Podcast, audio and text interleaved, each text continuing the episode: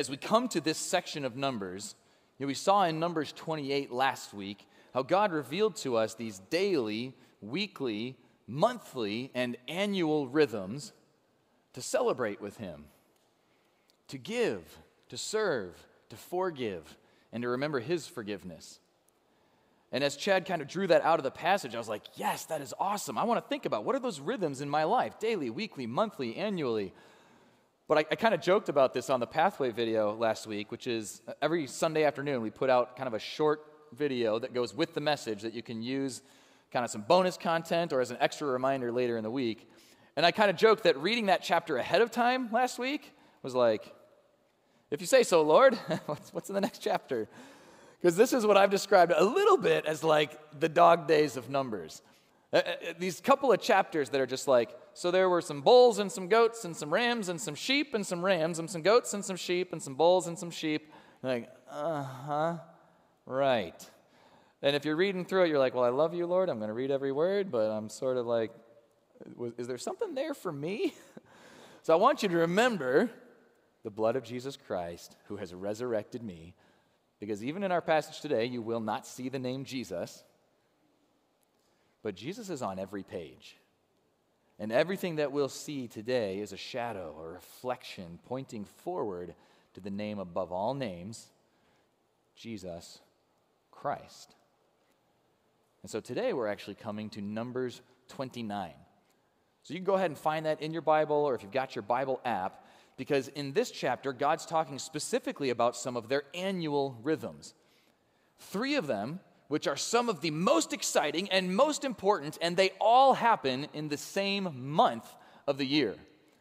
And so, this is like the holiday season for us, where we're going to get Thanksgiving and, and Christmas Eve and Christmas and New Year's Eve and New Year's Day and Boxing Day, like if you're into that sort of thing, is in there somewhere.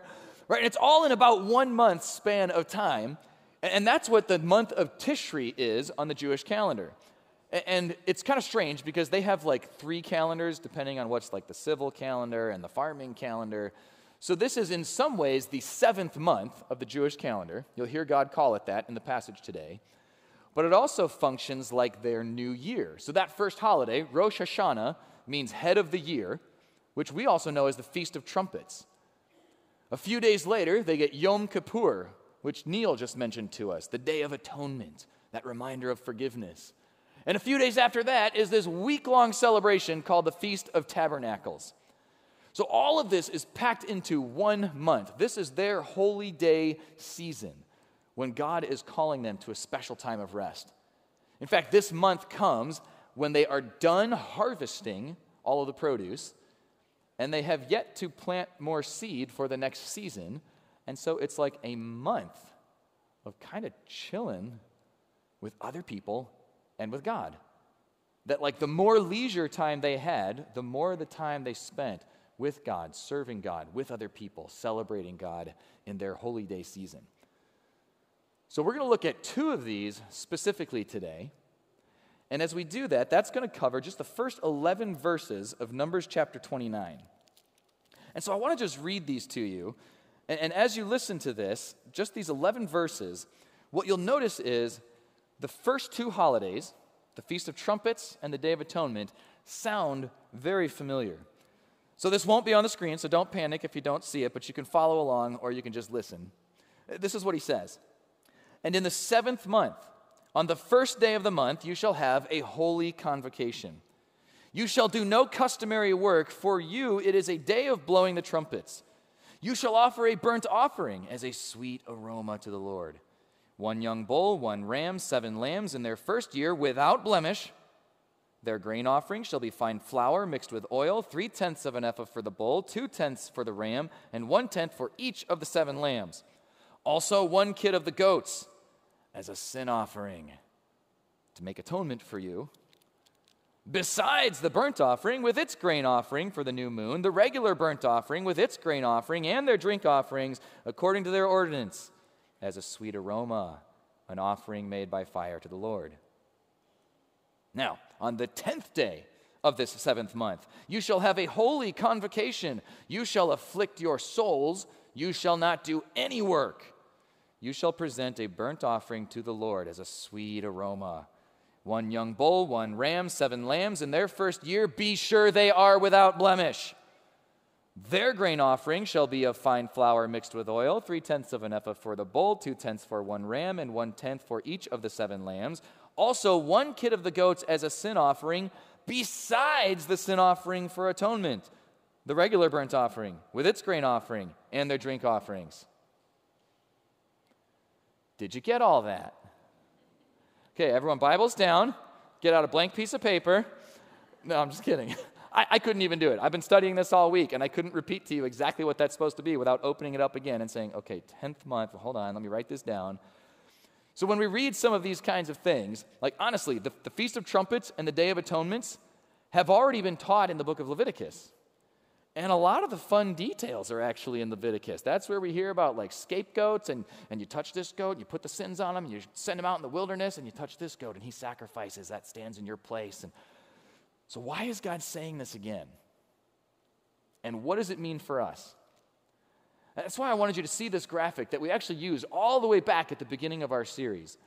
Because we know that, like, the New Testament keeps referring to numbers, like, there's stuff here that we need. But really, what we're trying to do is we're trying to bridge from their city, thousands of years ago, across this really wide river of culture and language and time and different situations and even a different covenant that we are under in Christ as Christ followers from what they were under with the law.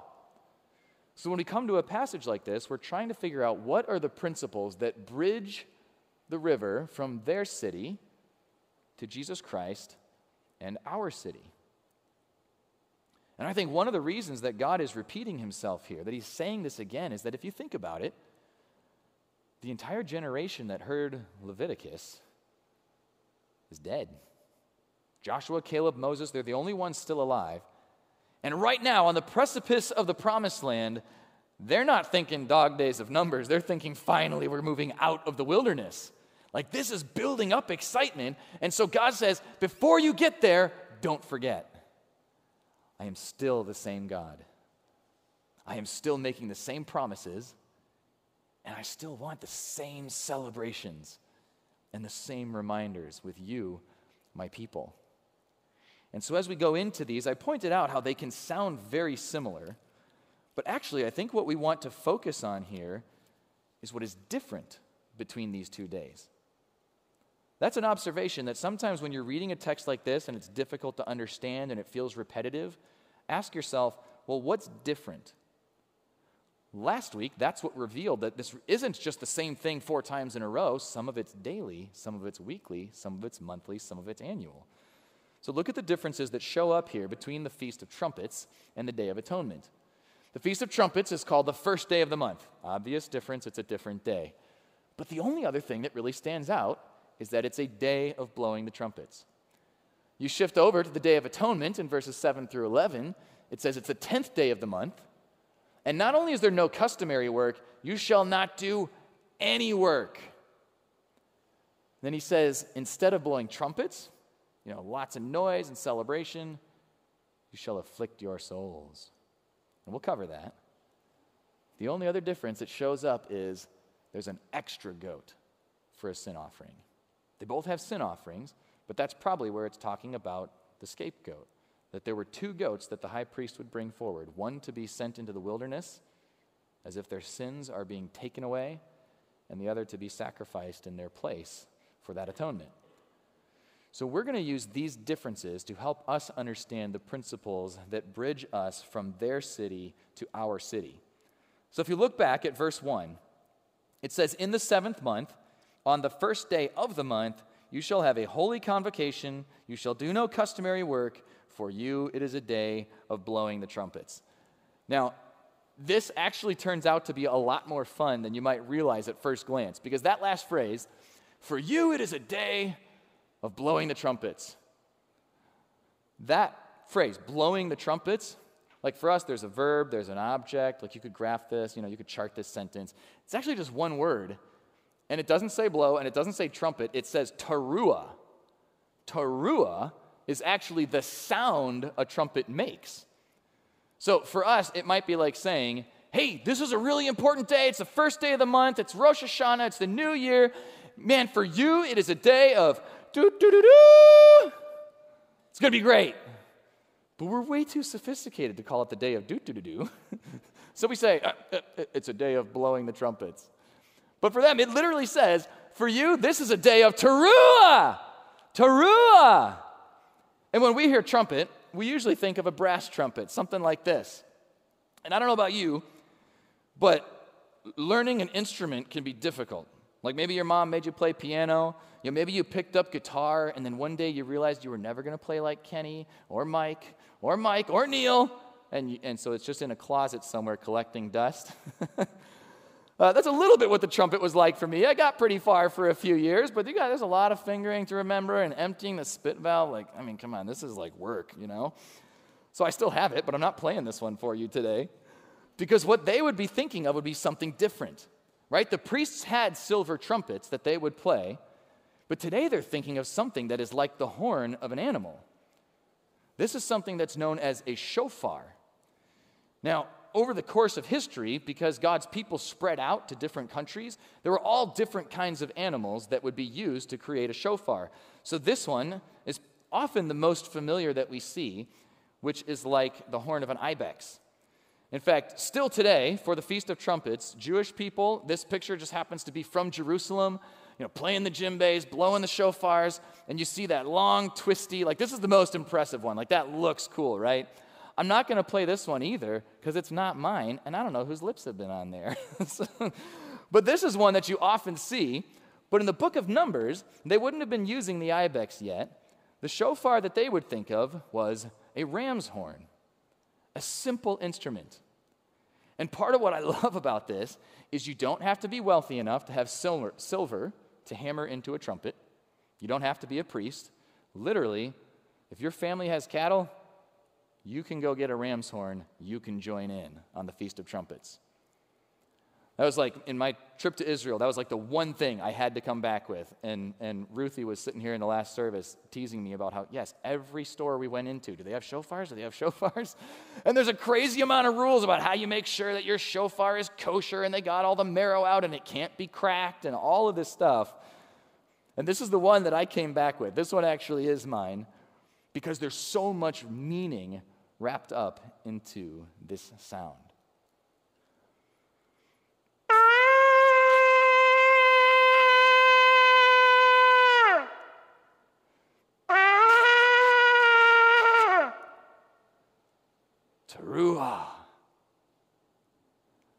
And anybody can play this. My kids each have one of these. I didn't think about it when I bought theirs. I bought the smaller ones for kids. Kids are smaller, get them the smaller ones. Smaller ones are much harder to play because you have to push the air that much harder, but even they can play them. And so there's times when uh, I get mine out and I start blasting it somewhere in the house, and you can't not hear it, right? Like someone sounds the trumpet, you hear it. And then the next thing I hear is like down the hall, I can hear somebody else. and I start hearing the sounds of the trumpet. You know, we love that. And that's, that's a big part of why they do this. In fact, I found one rabbi who specifically described the reasons for this. I, I think you'll love this. His name is Rabbi Saadia Gaon. He says that here's what the trumpet sound is for. When you hear the teruah, there's several things, but I thought just the most exciting. One, it is a reminder that when Messiah comes, he will gather his people from every corner of the earth. Like you bring that into a New Testament context, that's exactly what it describes at the coming of the Son of Man with the sound of a trumpet.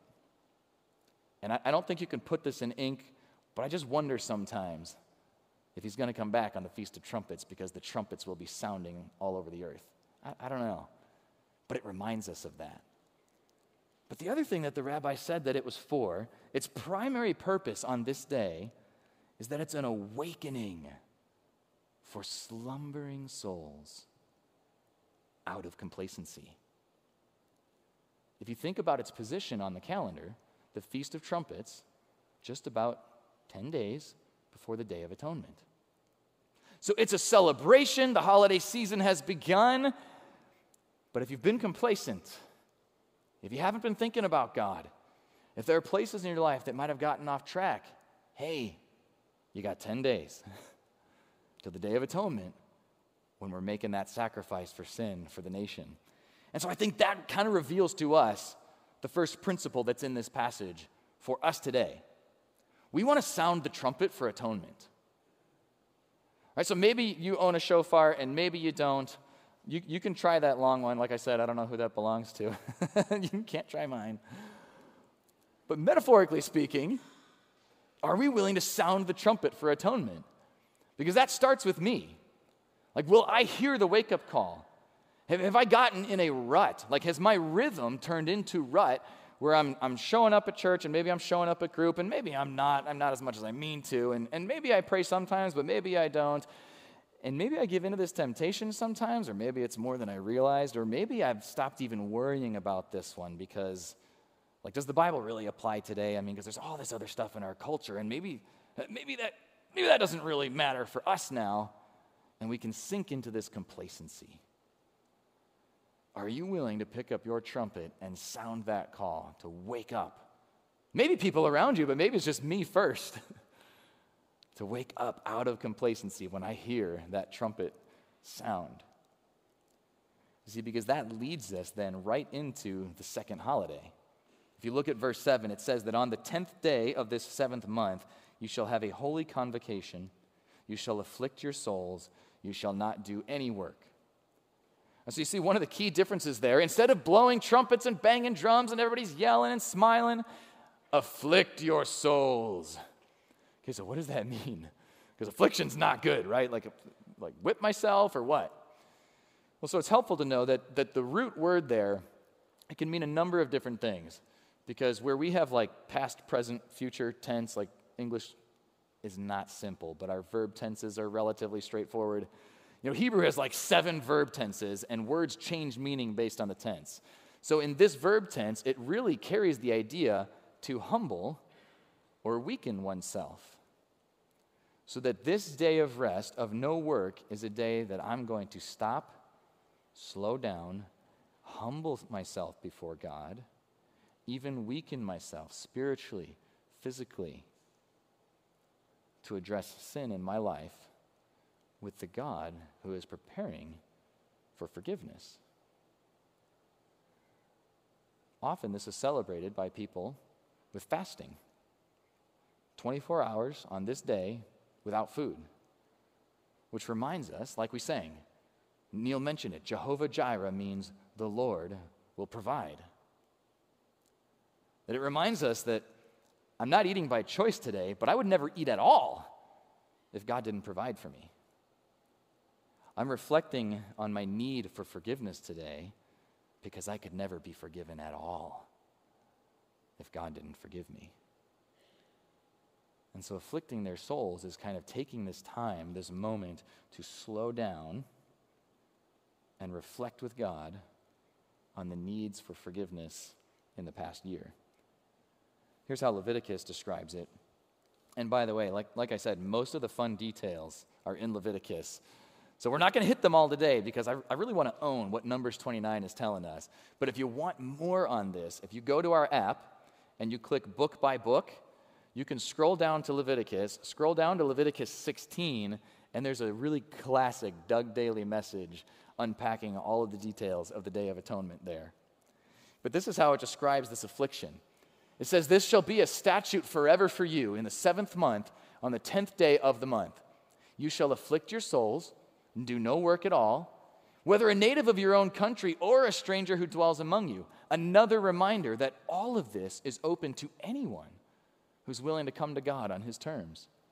For on that day the priest shall make atonement for you to cleanse you, that you may be clean from all your sins before the Lord. And so, this is that day once a year that only the high priest and only on this day could go into the Holy of Holies, to the very presence of the Lord in the middle of their tabernacle tent of worship and seek forgiveness on behalf of the people. It's where you get all this strange tradition about how they would like they would tie a rope around his ankle and hang bells on him because if he goes in there and for some reason he wasn't forgiven and he drops dead in the holy of holies, who's going to go get him? You go get him. I'm not going to go get him. You go get him. right? Well, I'm not the high priest, and I'm sure I've messed up. Tell you what we do. We tie a rope around him next year, and then we'll just drag him out if we have to. That's very practical, I guess. Right? Because they're always feeling this tension. Daily, weekly, monthly, and annually. Is God going to forgive? And it's strange because what I read about this day is that it's really intended to be a day that is sober, but not somber. Sober, but not somber. Because it is sobering to sit and pause and reflect and think about all the ways that I'm out of line with God.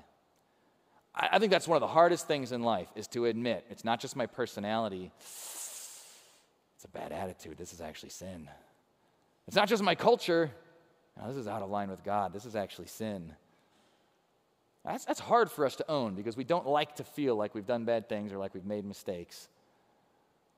But what this commentator pointed out is the reason that it's sober but not somber is because although it is sober to reflect on that part of me, the mere fact that God is asking us to do that is because He anticipates making atonement for them. He anticipates the forgiveness that He's going to give. And so everything they uncover is something He's planned forgiveness for. And so I think that really brings us, this is a hard one, but I think that's the second principle for us. Make time to examine yourself. Do you have that in your regular routine? I think one of the best things Socrates ever said, he, he said a lot of interesting things, but one of the best was that the unexamined life is not worth living. Uh, ooh, that's really intriguing, right? Like if I'm so busy that I'm going day to day, like alarm goes off and, I, and I'm hitting the ground running until I set the alarm again and go back to sleep that night, there's probably a lot of life that I'm missing because I don't slow down to just think about it. Be thankful, reflect. Can you make time to examine yourself?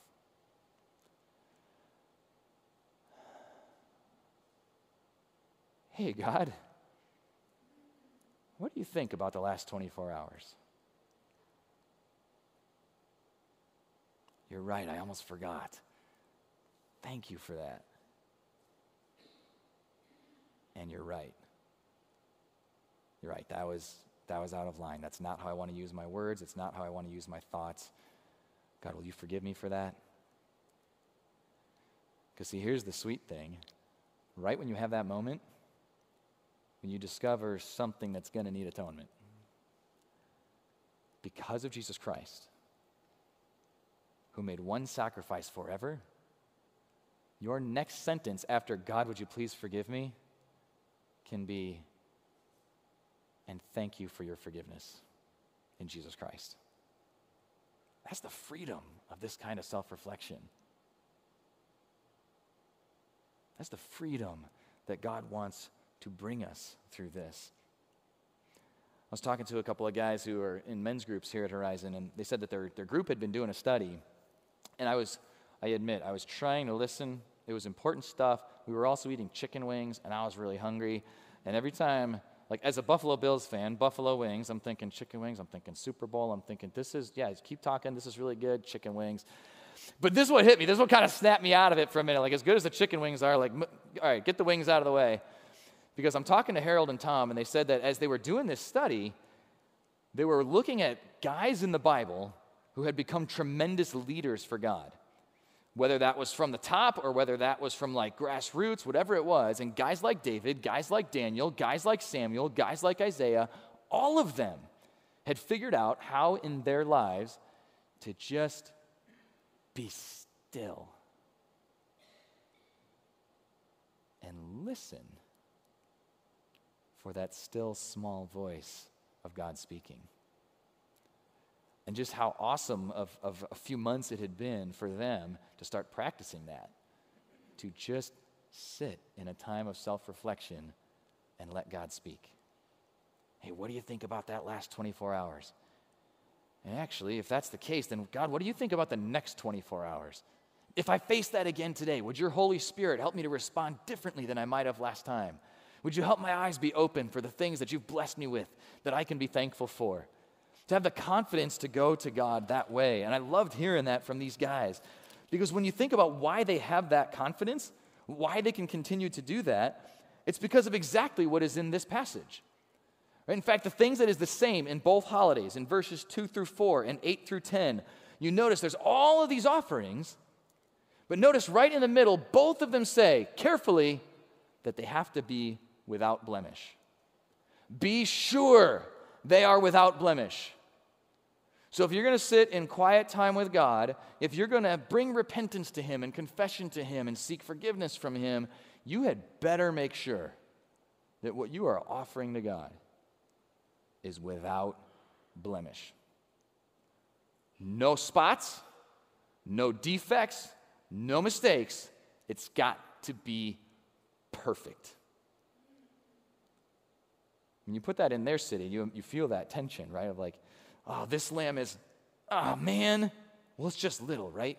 You think we can, ah, I better not risk it. Keep it going, keep, keep them coming, bring me another lamb. Searching for that unblemished lamb that could be your offering. So I want us to just cut to the chase a little bit on this one because, again, if you look at like verses 6 and 11, where he's talking about all of these different kinds of off- offerings, this is on top of all the regular stuff on top of the normal burnt offering and the normal grain offering. But he says all of this is according to their ordinance. This is something God's asking them to do, and it's a sweet aroma, an offering made by fire to the Lord. Okay, we really hit home on that last week, how that, that smell of these offerings, it's almost like it would fill God's nostrils, and he would say, Mmm, what's that? Ah, oh, it's my people. They're ready to celebrate with me. They understand their need for forgiveness. That's what I'm here for. I love that smell. Right? All of this that God has given them.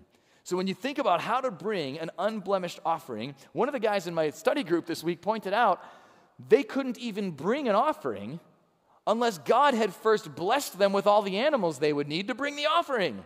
Remember, they were slaves in Egypt. They've been wandering the wilderness for 40 years. But he's about to bring them into a land flowing with milk and honey, a land of promise, a land of plenty, where there will be bulls and rams and sheep and goats and, and wheat to make flour and oil and wine.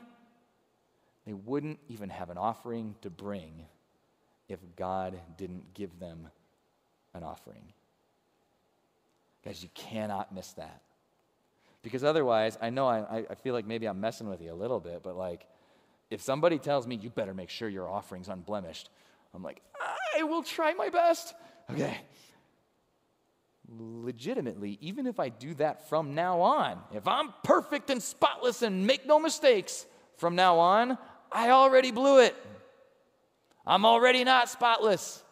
I'm already not perfect. If I'm trying to find something unblemished, it's not coming from me.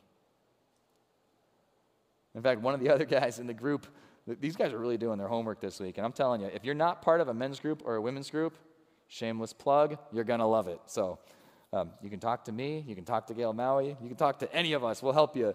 But they were doing great homework this week because another guy brought in a chart of just how many offerings this is, just at the national level, that there would be 113 bulls every year, 37 rams, 1,093 male lambs, 30 goats, over a ton of flour and over a thousand bottles of wine and a thousand bottles of oil. None of them could bring any of that, as desperate as they were for atonement, unless God brought it first. And in fact, you see in verses 5 and 11, that's really what all of this is pointing to. This, that other thing that happens in both passages, this is to make atonement for you. A sin offering for atonement. So, that word atonement, what does that mean? We've used it a lot today, but we got to define it. And the, the, easiest definition I heard for this was actually off an old tape that I had as a kid. I would like play it while I'm falling asleep. Remember, cassette tape, you remember those? I upgraded. I actually have it on a CD now. Really cool. But there was this song singing a verse about how Jesus is our atonement. And the definition that it gave, they said, you see, what happens is our sin creates distance between us and God. It separates us from Him. But because Jesus paid the price for our sin, through Jesus, we are at one, atoned. with God again. That Jesus erases the gap, Jesus carries our sin away.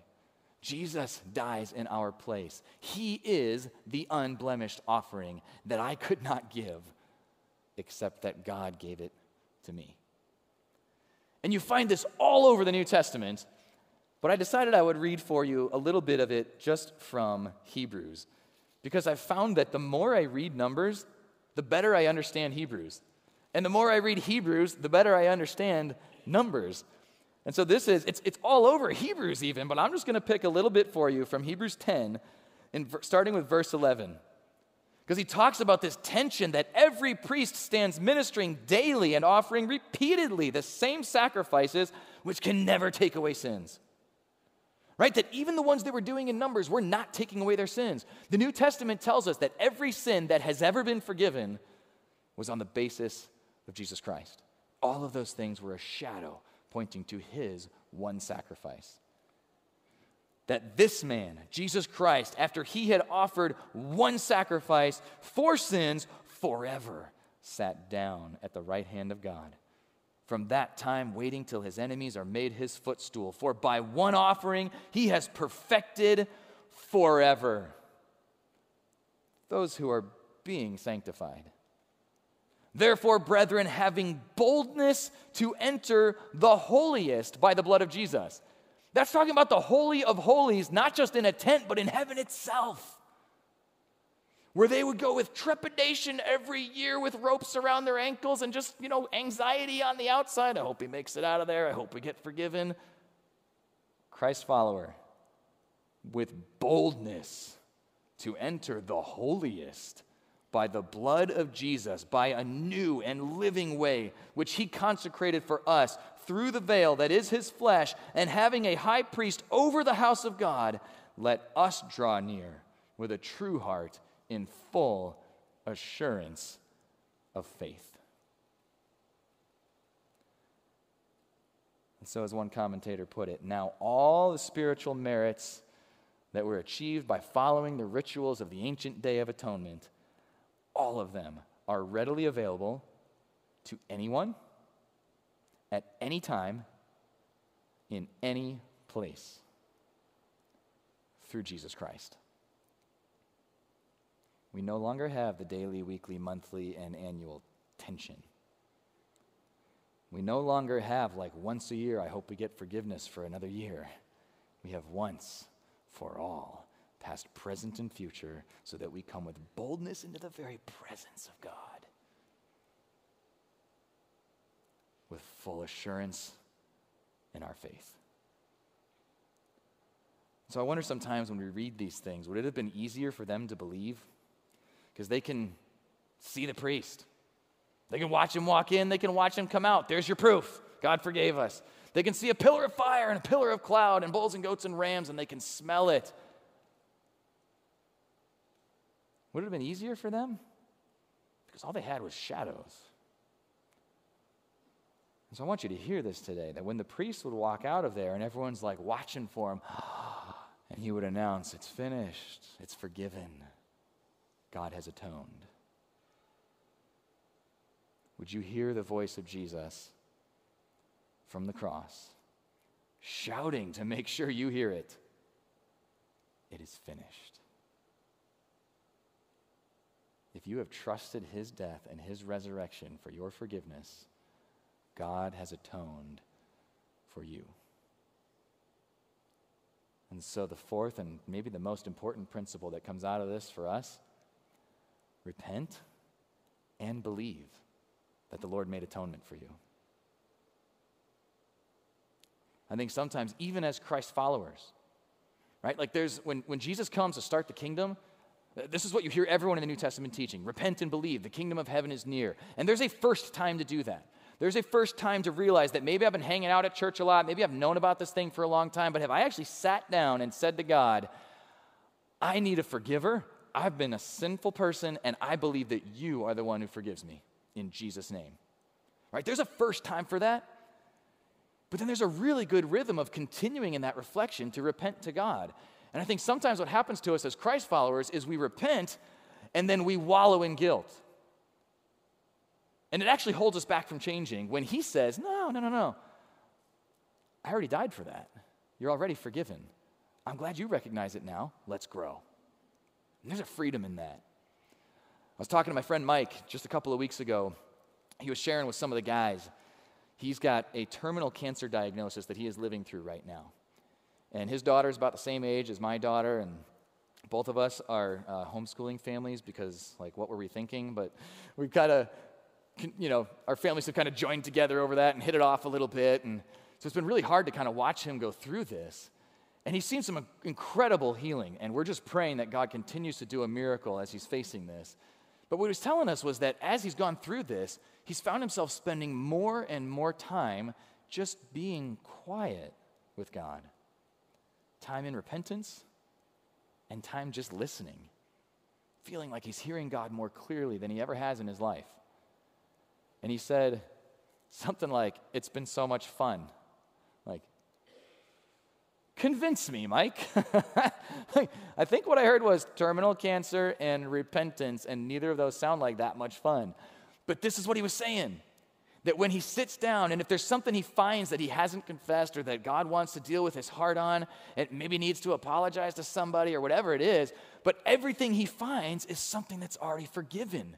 So it's an instant moment of release. God, thank you that this too is under the blood of Jesus Christ.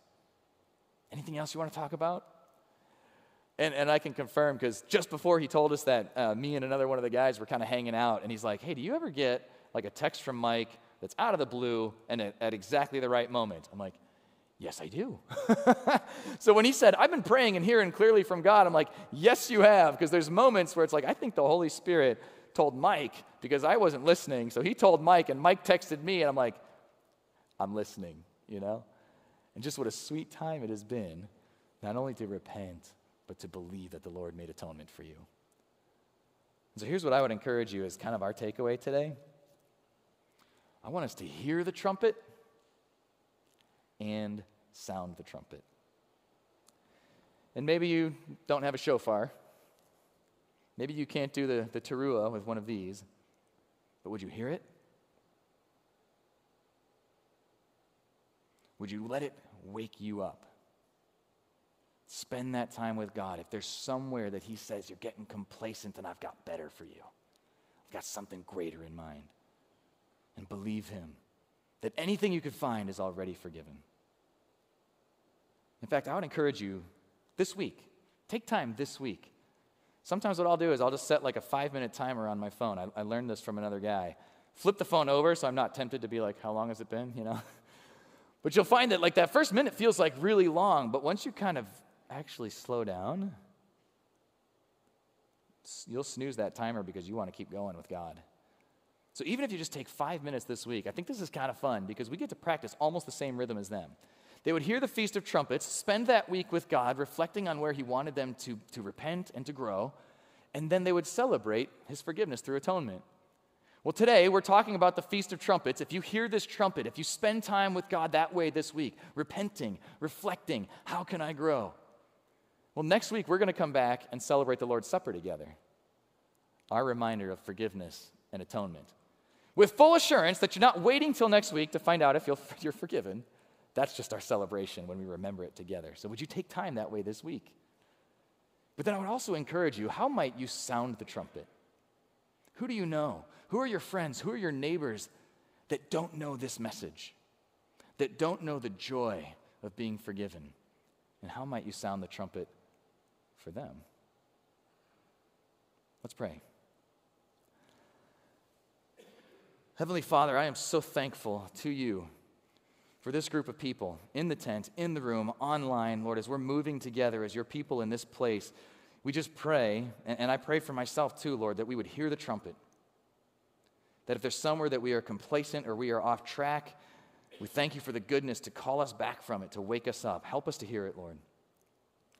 Lord, I also ask as we're thinking about the people around us, if there are people who need to hear that trumpet call, that there is a Savior who is coming back, who loves them and wants to forgive them. God, I pray that your Spirit would move in those places in ways that we can't and that if there's some way for us to lean in there, that you would give us the courage to do so as we both hear the trumpet and sound the trumpet. Lord, you are our provider. Lord, honestly, I think even today of, of the people who are experiencing the flooding just south of us, places like Happy Church that we've been partnered with who are trying to serve your kingdom and help provide for others that are experiencing devastation from this right now. Would you be with them? Would you comfort them? Would you be their provider?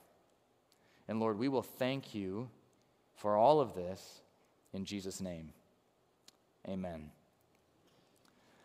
One quick note for you because one of the great places to invite a friend or a neighbor who maybe you want to start sounding that trumpet for is coming up in a couple weeks is Family Fun Night. So you can, you can get the details online. We'd love it if you would register, register your friends if they're coming so we know how many to expect.